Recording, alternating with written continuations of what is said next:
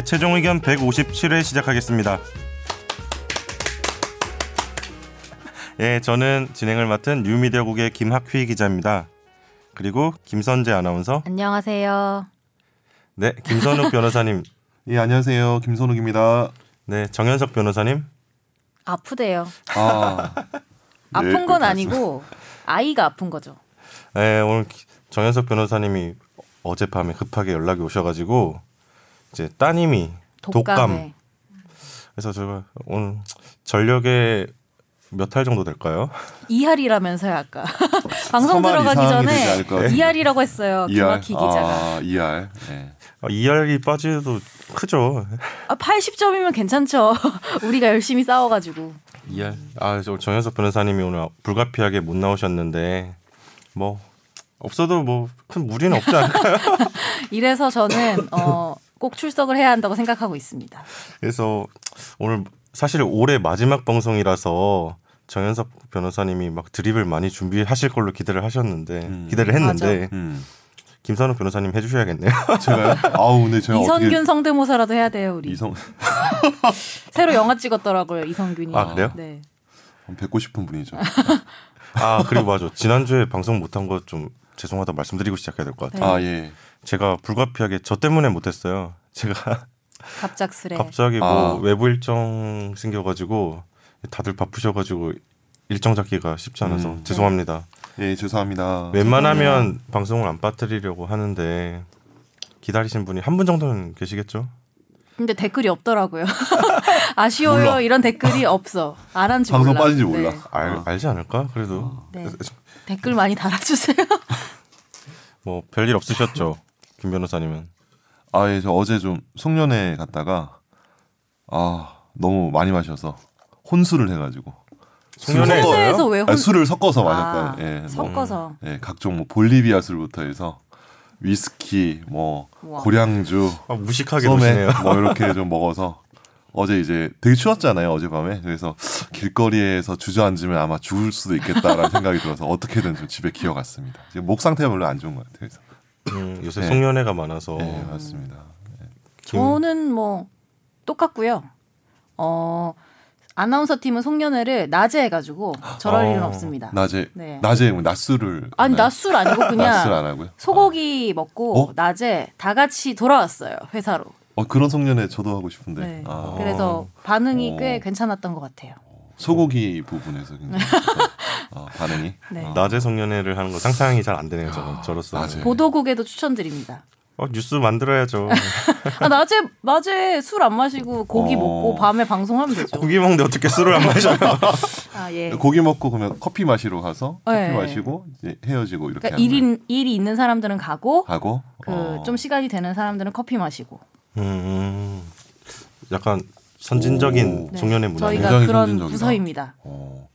요새 그러니까 술 뭐 안 먹고 뭐 다시 9시 전에 끝나고 이런 거는 많은데 음. 낮에 하는 송년회는 처음 들어본 것 같아요. 저도. 근데 왜냐하면 이게 9시 전에 끝내자고 해놓고 9시 전에 과연 잘 끝낼 수 있는가 이게 못하시네. 약간 네. 중요 포인트이기 네. 때문에 낮에 요새- 하는 게 괜찮은 요새 것 많이 같아요. 하는 것 같아요. 저희 와이프도 회사에 송년회 하는데 영화 보러 가더라고요. 음, 오, 그래서 좋다. 괜찮다. 지난 며칠 전에 송년회 한다고 어. 영화를 하나 봤다고 음. 그러고 헤어지더라고요. 뭐 보셨대요? 자, 대화를 깊게 안 나눠서 어, 영화를 가족끼리 봤다는 사실만 들었어요. 영화 봤으면 좀 물어봐야 되는 거 아니에요? 영화 무슨 영화 봤나 뭐 이렇게. 아니, 어, 네. 나는 그냥 늦게 들어왔으면 좋겠는데. 너무 빨리 아 영화는. 두 예. 시간이잖아. 아니, 점심 먹고 어. 바로 오후를 어. 샷다운하고 아 오후를 그냥 예, 샷다운하고 저기 어디 송파에 어, 어. 석촌호수 한 바퀴 산책을 네, 하고, 하고. 영화 보고 어. 헤어지는 게 송년회라고 하더라고요. 우와, 좋다. 오. 근데 핵심은 오후를 샷다운하는 게 네. 핵심이네요. 맞아. 네. 그 저- 아. 회사 전체가 샷다운을 하고 야. 송년회를 했다고 하더라고요. 그 회사 어딘가 어디죠? 어 좋다. 저희 와이프 말씀 계속 말씀드렸는데 담배 회사 다녀요. 아 그렇습니까? 예. 예, 그러면 넘어갈게요. 말하면 이안 얘기하고 네, 청취자 사연으로 넘어가겠습니다.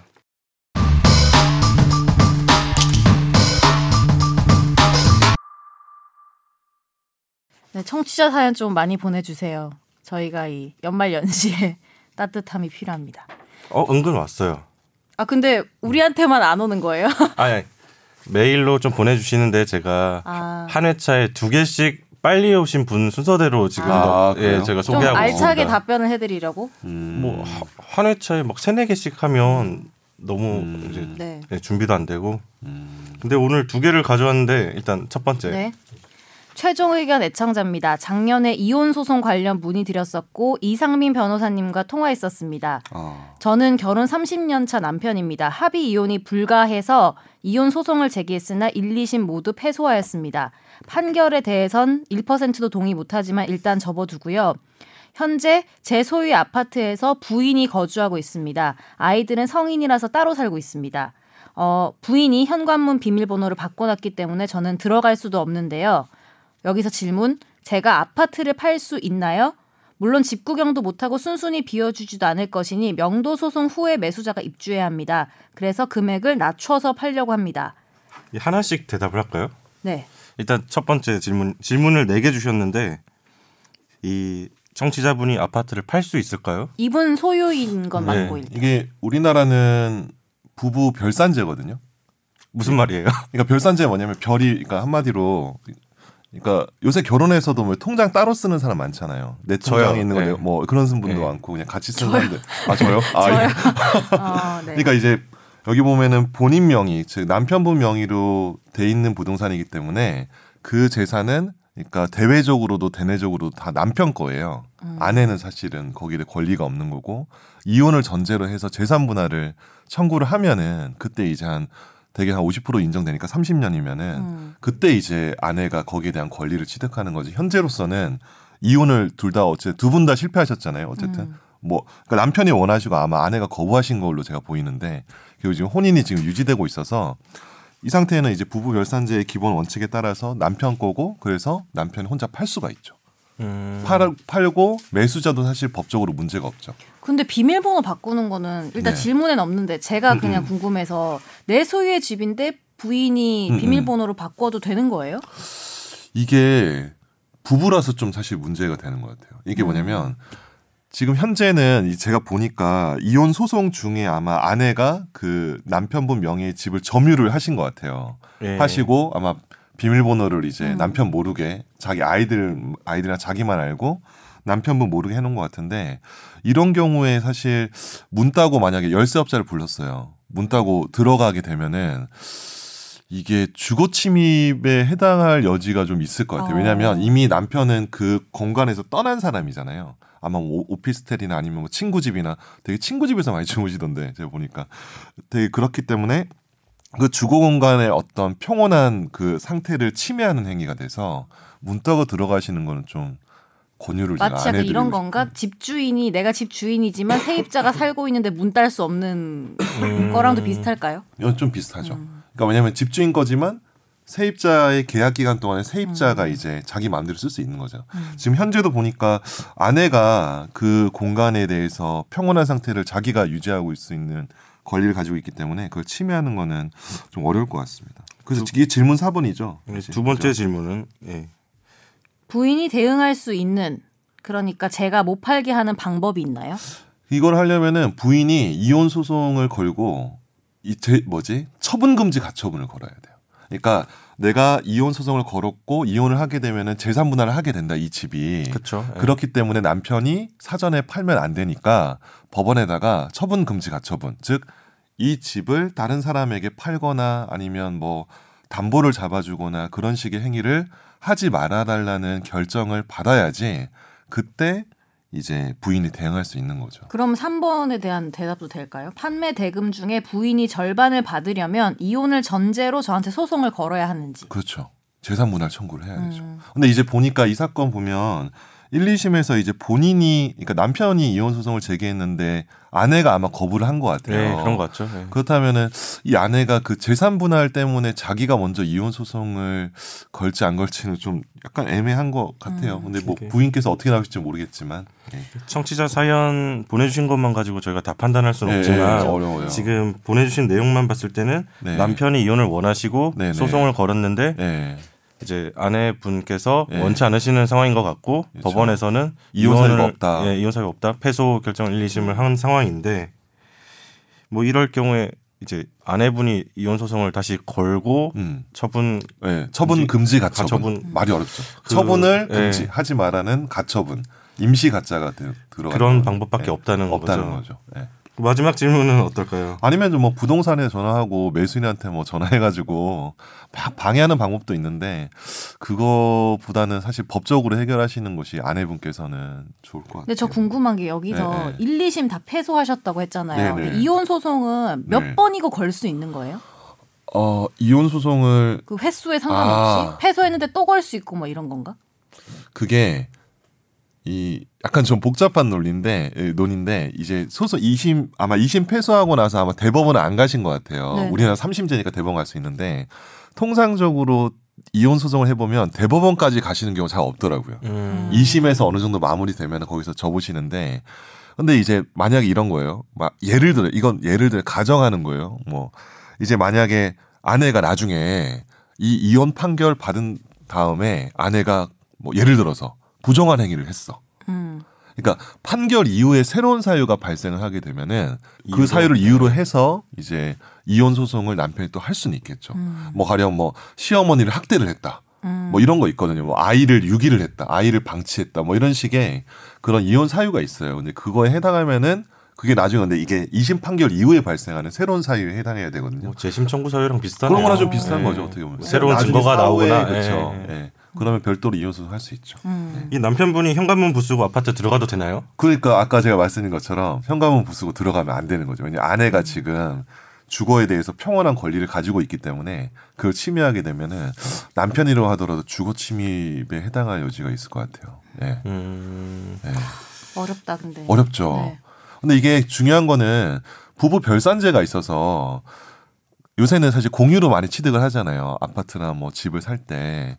근데 옛날에는 이렇게 단독 등기를 많이 했잖아요. 그죠? 그런 경우는 사실은 이게 단독 재산으로 봐버려요. 이혼하기 전까지는. 아 이혼하고 나서야 이혼할 때 재산 분할을 한다. 그때야 비로소. 재산 예. 분할에 이제 청구가 생기기 때문에 근데 그때는 이제 뭐 지급금지 가처 그러니까 뭐 처분금지 가처분을 해서 음. 묶어놓을 수 있는데 현재로서는 아내분께서 이 집을 팔 때 방해를 한 그러니까 방해를 하거나 이거를 중단시키거나 이걸 좀 하기는 좀 어려울 것 같아요. 음. 네. 큰 틀에서 보면 남편분이 현재 집을 처분할 수는 있는 거네요. 있죠 사실 예. 법적으로 이혼을 한 상태가 아니고 아니니까 방법이 쉽지 않아서 그렇지 네. 할 수는 있는. 근데 사실 어떤 사람이 집을 들여다보지도 않고 집을 사겠어요.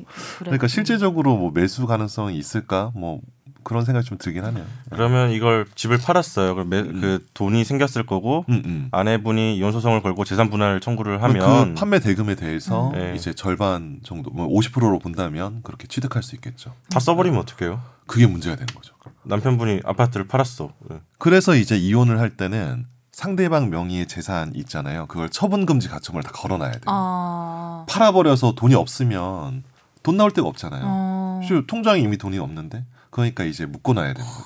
그러니까 이분도 만약에 이미 팔렸으면은 그 남편분 계좌에 대해서 압류를 걸어놔야 돼요. 어. 아 아내분 아내분의 입장에서는 입장에서는 예 그런 거죠. 아무튼 이 사연 보내주신 분 입장에서는 음. 지금 보내주신 내용만 봤을 때는 네네. 아파트를 팔 수 있을 것 같은데 네네. 방법이 쉽지 않을 것 같고 쉽지는 않을 것 같다. 아내분이 이제 소송이나 네네. 법적 네. 조치가 들어오면 네네. 또 분할을 네, 해야 분할을 되는 해줘야 상황인 되고. 것 같다. 근데 가급적이면 좀 원만하게 제가 이혼을 상담을 좀 많이 하는 편인데 저는 가급적이 좀 약간 원만하게 이야기를 하- 통해서 하시는 게 낫지. 이거 좀 굉장히 좀 질문지를 보면은 좀 약간 대화가 일방적인 대화 없이 없으니까요. 일방적인 걸로 하시는데 좀 권유는 좀 못 해드리겠습니다. 솔직히 말씀. 음, 네. 네, 그럼 넘어가겠습니다. 화제의 판결. 네, 화제의 판결. 아 사연이 하나 더 있었는데요. 네. 이게 뭐죠? 저 응원곡 관련된 사연을 관련해서. 가져왔는데 네. 저희 이거는 약간 아. 좀 내부적으로 공부를 이제 좀 네, 더 좀- 해야 될 것 같아요. 제가 좀 그러니까 요거 응원곡을 그러니까 그냥 간단히 사, 사는 그냥 간단히 말씀드리면은 응원곡 이제 야구장 응원곡이 이제 보통 있던 노래를 이렇게 편집하거나 이렇게 약간 바꿔가지고 노래 부르잖아요. 특정 선수 이름 넣고 이렇게 하는데 그 곡이 이제 원 저작권자의 동의를 못 받은 곡이에요. 근데 그 곡을 이제 틀면 안 되겠죠 일단은 음악을 틀면 안 되는데 그 관중들이 자체적으로 부르면 개사해서 되냐? 부르는 어, 어, 어. 음. 그 개사에서 만든 노래를 관중들이 자체적으로 부르면 되냐? 아 이거 좀 어려운 것 같아요. 이게 쉽지 않은 거라서 좀 제가 좀 이거는 검토를 해보고 저희가 1번은 공부가 필요하고 2번은 이게 음악과 관련된 아이템이기 때문에 정 변호사님이 돌아와서 좀 노래를 곁들여서 들려드리겠다. 네. 네. 다음에 다시 한번 정확하게 소개를 예, 해드리겠습니다. 말씀드리겠습니다. 그럼 화제의 판결로 넘어가겠습니다.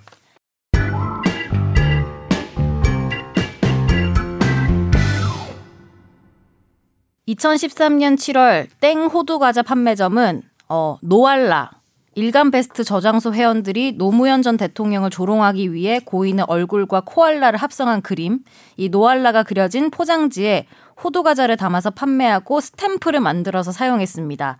포장지엔 중력의 맛, 일베 제과점, 고노무 호두 과자 문구와 함께 추락하는 사람이 표현된 그림이 그려져 있었는데요. 이 사실이 알려지면서 누리꾼들은 저런 놈이 정직하게 장사할 일이 없다. 추악하고 악랄하게 돈 벌었다는 건 숨길 수 없는 진실. XX 당당하네 XX아.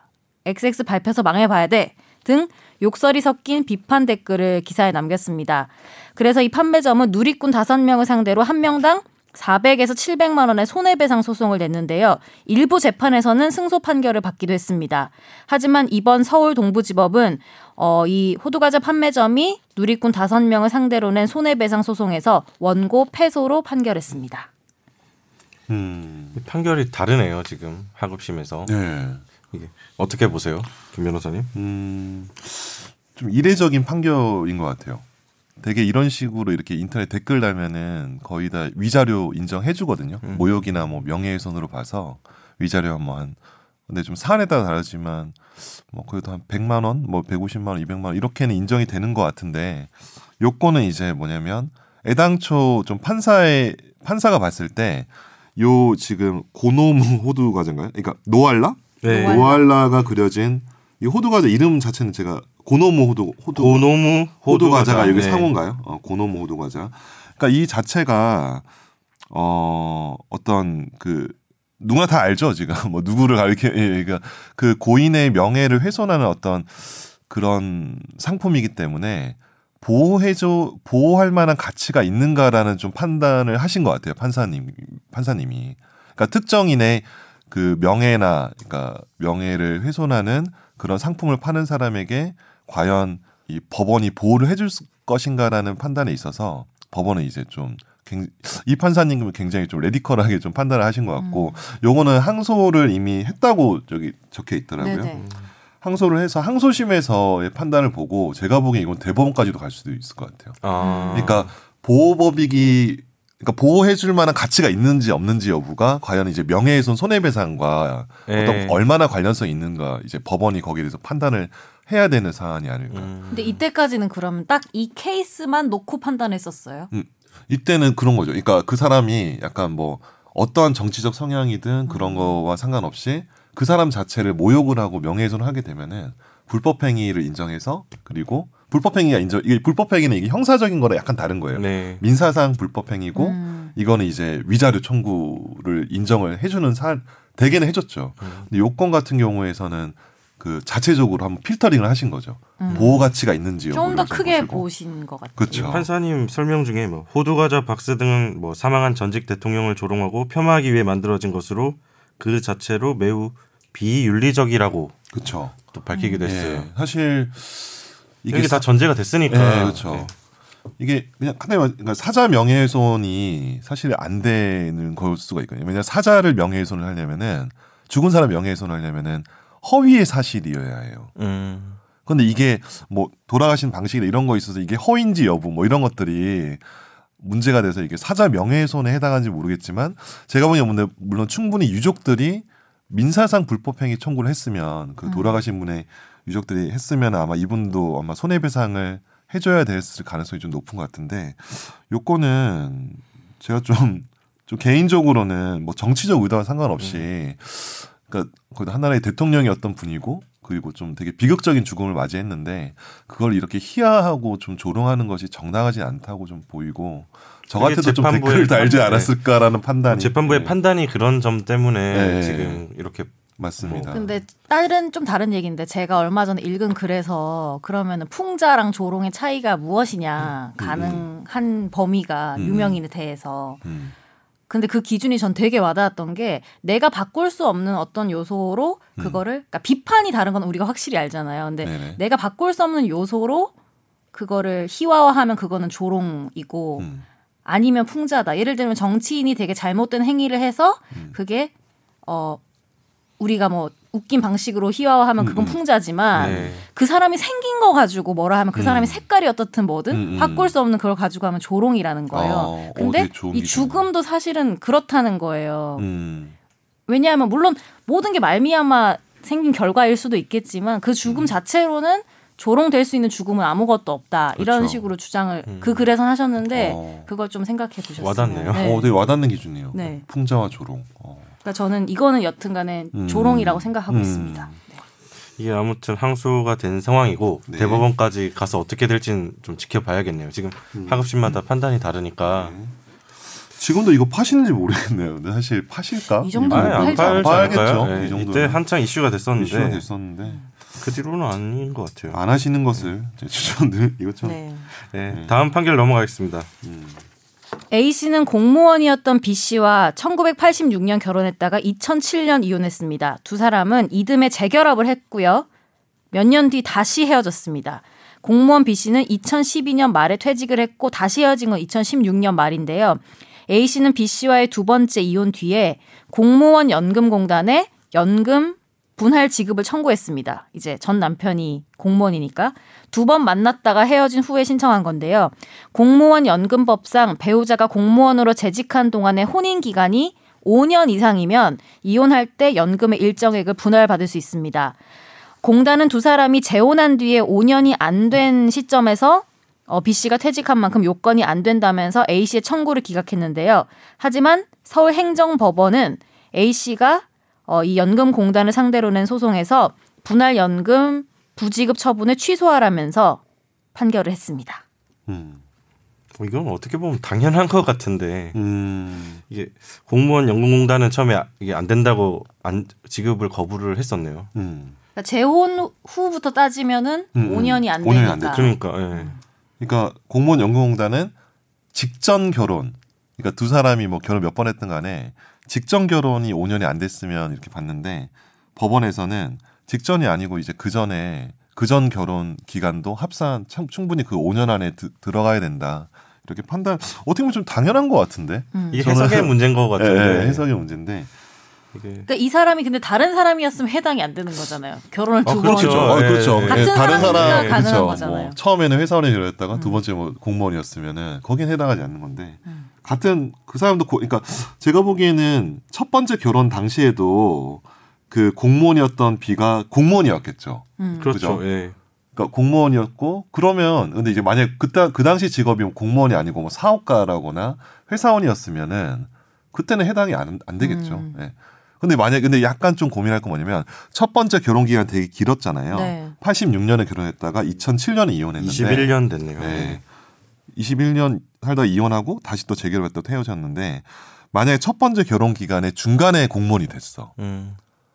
근데 이제 그 기간과 두 번째 결혼 기간의 그 공무원이 5년을 넘었어. 음. 뭐 그런 경우도 있을 것 같거든요. 근데 그런 경우도 제가 보기엔 요 판결 논리대로라면 어쨌든 합쳐서 합쳐서 하니까 5년 넘으면 그냥 다 줘라 음. 이렇게 보는 것 같아요. 그러니까 판결문의 이유에 보면은 이런 게 있거든요. 공무원 연금법의 관련 조항은 배우자가 공무원으로 재직한 기간 중에 혼인 기간이 라고 그러니까 그게 5년 이상이면은 이제 준다라고 규정돼 있는데 그 중간에 이혼으로 인한 단절이 있을 경우 이전의 혼인 기간을 배제하는 규정을 두고 있지 않다. 즉, 그러니까 이런 거를 어떤 수급권이나 이런 것들을 제한하는 거잖아요, 그죠? 권리를 제한하는 거는 기본적으로 어떤 예외 규정이 별도로 있어야 되는데 그게 없으니까 원칙적으로 다 줘라 이렇게 판단하신 것 같아요. 근데 제가 보면서 역시 법을 알아두는 게 중요하다 생각한 게 음, 음. 저라면은 음. 일단은 신청할 생각도 안 했을 것 같아요. 어? 그러니까 어, 내가 이 분이 네. A 씨였으면은 어. 이 신청이 된다 안 된다도 잘 몰랐을 것 같고 아예. 모를 수 있죠. 아. 네. 내가 공무원이 아니니까 이런 어. 법에 대해 전혀 모르니까 몰랐고 할 생각도 안 했을 것 같은데 음. 이분이 여튼 신청을 했고 음, 기각이 됐고 음. 내가 아니라고 다시 한 거잖아요. 그렇죠. 알아두는 게 좋은 뭐죠. 것 같아요. 그렇죠. 이거 되게 어. 중요한. 적극적으로 구제에 나서셨던 거죠. 네. 알아야지 이런 걸 하죠. 네. 음. 근데 이게 옛날에 이혼이 이혼하게 되면 사실 그 연금에 대해서 과연 권리가 있는지 여부가 되게 쟁점이 됐었는데 그것도 얼마 전에 인정된 거예요. 음. 이상하죠. 연금은 어. 사실은 월급을 부어서 만드는 거잖아요. 거잖아요. 근데 그게 그 연금에 대해서 재산 분할을 인정한 게 몇 년이 안 됐어요. 음, 그래서 인정이 되고 어. 나서 이게 법 같은 게 이제 다 만들어지고 이랬거든요. 음. 그 전에 그래서 근데 사실 근데 연금이 솔직히 말씀드리면 이제 국민연금은 많지가 않지만 공무원연금 꽤 많은 편. 왜냐 면 불입하는 돈 자체가 음. 많으니까. 아니 그리고 네. 솔직히 뭐 제가 그렇다는 게 아니고 어. 어. 떤 배우자의 상대를 조건만 보고 고르시는 분들도 있잖아요. 있죠, 있죠. 그런 분들 중에서는 이 어떤 연금이 되게 큰 부분인 분들도 있어요. 진짜로. 있을 수 있죠. 어, 예, 결혼할 때 있죠. 당시에. 예, 네. 맞아요. 예. 연금 이게 네. 뭐 조건이 좀 까다롭지 않나요? 아, 다른 얘기인데 예. 공무원, 공무원 연금? 자체가 예. 근무 돈이 기간, 많이 넣어요. 근무 기간도 예. 있어야 되고 예. 뭐 요새 뉴스 나오면 뭐 예, 많이 파면. 당하거나 또안 어, 주잖아요. 그것도 이- 제한되죠 또. 예. 범죄 행위나 이런 게 있으면. 네 그러면 넘어갈게요. 예.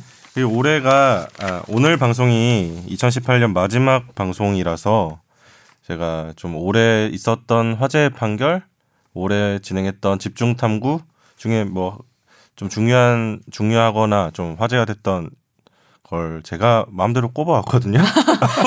그래서- 이마키 기자 중심이에요 저희. 는 어. 그래서 제목을 올해의 화판으로 달았는데 판결을 두 개 가지고 왔습니다. 음. 이게 전부 다 저희가 올해 방송에서 못 다뤘던 판결이에요. 음. 올해 방송에서 안 올해 다뤘었나요? 올해 아. 방송에서 못 하나- 다뤘지만 네, 아. 하나는 당연히 다뤘어야 되는데 하나는 제가 자카르타 아시안 게임 갔을 때 아, 판결이라서 아시안 게임. 아. 방송을 실을 칠 때라서 못했고 또 하나는 이게 다른 이슈에 좀 밀려가지고 음. 못 다뤘던 거. 음. 약간 AS 방송이네요. 그래서 오늘은. 음. 제가 봤을 때는 2018년 통틀어서 제일 기억에 남는 판결 두 개인데 저희가 방송에서 못 다뤘더라고요. 음. 음. 첫 번째는 양심적 병역 거부 판결을 가지고 왔습니다. 아 이거 진짜 핫이슈다 이거는 정말. 이거는 11월 1일에 대법원에서 판결한 건데요. 어, 김선재 아나운서가 잠깐 설명을 해주실래요? 11월 1일 대법관 9명의 다수의 의견으로 다수 의견으로 병역 의무 이행이 인격적 존재 가치를 스스로 파멸시킨다고 믿는 양심적 병역 거부자들에게 그 이행을 강제하는 것은 양심의 자유의 본질적 내용을 위협하는 것이라며 양심적 병역 거부가 병역법상 입영 거부 처벌의 예외 사유인 정당한 사유에 해당한다고 인정을 했습니다. 그리고 정당한 사유에 해당하는 양심은 확고하고 진실해야 한다면서 양심적 병역 거부를 판정하는 기준을 어, 대법원이 제시를 했습니다. 예, 저희가 올해 헌법재판소에서 양심적 병역 거부 관련된 결정이 하나 있었잖아요. 네. 그거는 저희가 방송에서 다뤘는데 음. 그 이후에 대법원 이제 전원합의 재판결이 어떻게 될까 다 주목을 하고 있던 상황이었는데 음. 막상 이게 판결이 나왔을 때 저희는 못 다뤘거든요. 방송에서 그때 뭘 다뤘죠 대신? 정확하게 기억은 안 납니다. 아 네. 방송은 쉬었나? 11월 1일? 한번 찾아볼게요. 제가 집에 가서. 아 이때 쉬는 기간. 시즌 1에서 시즌 2 넘어갈 때 같아요. 맞아 맞아. 아. 네, 10월 네, 맞아요. 27일 마지막 방송을 하고 아. 3주 쉬, 쉬는 그때 저희가 제가 김학기 기자님 전화 받고 뭐 그 그때 어, 쉴 때. 맞아요. 제가 맞아 맞아 맞아. 김선재 아 김선재란다. 김선웅 변호사님 섭외하고 막 전화할? 때 섭외. 예. 변호사가 될 예정. 아, 그 타이밍이었습니다. 이게 아, 그때. 그리고 저희가 시즌 2 방송을 시작하면서 이 어. 소개를 3주 동안 쉬면서 어떤 일이 있었는지 소개할 때 양심적 병역 거부 전원 합의체 판결이 나왔다고 얘기를 했고 아. 이게 방송 안 쉬었으면 당연히 다뤘을 그렇죠. 거다라는 맞아요. 얘기까지 했었던 기억이 진짜 있네요. 중요한 걸 빠뜨린 거네 우리가. 음. 이게 뭐 중요하기도 하고 저는 상당히 의미가 있다고 봤어요. 그러니까 음, 이게 뭐 판결 내용이야 다 그때 많은 뉴스에서 소비가 되고 어떤 음. 이유인지는 나왔으니까 이 양심적 병역 거부라는 게 하급심에서 음. 계속 무죄 판결을 해왔었잖아요. 음. 많이 그러니까 있었죠. 이제 네. 대법원의 이제 확고한 판례는 음, 음. 이 양심적 병역 거부 인정을 안 하는. 거였는데 네. 이제 하급심 이, 좀 이를테면 뭐 그- 이런 비유가 맞는지 모르겠지만 사장님이 뭐 아니라고 해놨는데 우리 같은 사원 쪼무레기들이 아, 뭐 어, 사장님이 말한 다. 걸다 제끼고 음. 이- 내 양심에 따라서 그렇죠. 판결을 네. 하는 거잖아요. 그렇죠. 이게 정의 뭐 법관은 예, 양심에- 정의고 그렇죠. 내 법관의 양심에 따라서, 판결을 할 어. 계속 문을 두드린 거잖아요. 그렇죠. 음. 거기에 응답을 했잖아요. 그렇죠. 그게 한 10년 넘은 거죠. 그 그쵸. 정도의 네, 그 기간이. 그쵸.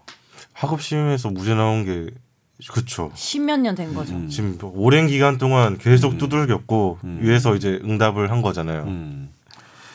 제가 일단은 제 그냥 개인적인 경험이 있는데 저희도 이제 국선 변호를 제가 이제 버, 그러니까 사법 연수원 나와서 이제 군복무를 3년을 해야 되거든요. 근데 이제 군법무관을 아시는데 공익법무관이라는 제도가 있어요. 음. 그건 뭐냐면 이제 법률구조공단 이제 그 서민들 그 법률 서비스 지원해주는 법률구조공단이나 아니면 검찰청이나 아니면 정부기관에서 이렇게 일종 사회복무원처럼 일하는 거거든요. 네. 제도가 있는데 제가 그거를 뭐 이렇게 조그만 지방에 있는 소도시에서 그 법률구조공단에서 근무를 했었고 그때 이제 국선 변호를 많이 하게 됐어요. 아. 그때 많이 했던 게 그 여호와의 증인이랑 그 여호와의 증인들 요 병역 거부 음, 사건을. 몇 번 해봤거든요. 그때 한 꽤 많았어요. 그 되게 작은 소 언제쯤이에요? 그게 2009년에 아. 2009년에 했었는데 그 당시에 딱 이 법정에 가면은 다 이제 이미, 이미 다 알아요. 이미 정량제 판결이기 때문에 1년 10개월인가 6개월. 그러니까 거의 그냥 딱 그대로 나오거든요. 그 군복무에 해당하는 기간만큼 다 그걸 알고 아, 아는 거예요. 예. 어. 방청객들이랑 뭐 그러니까 가족들이죠, 다.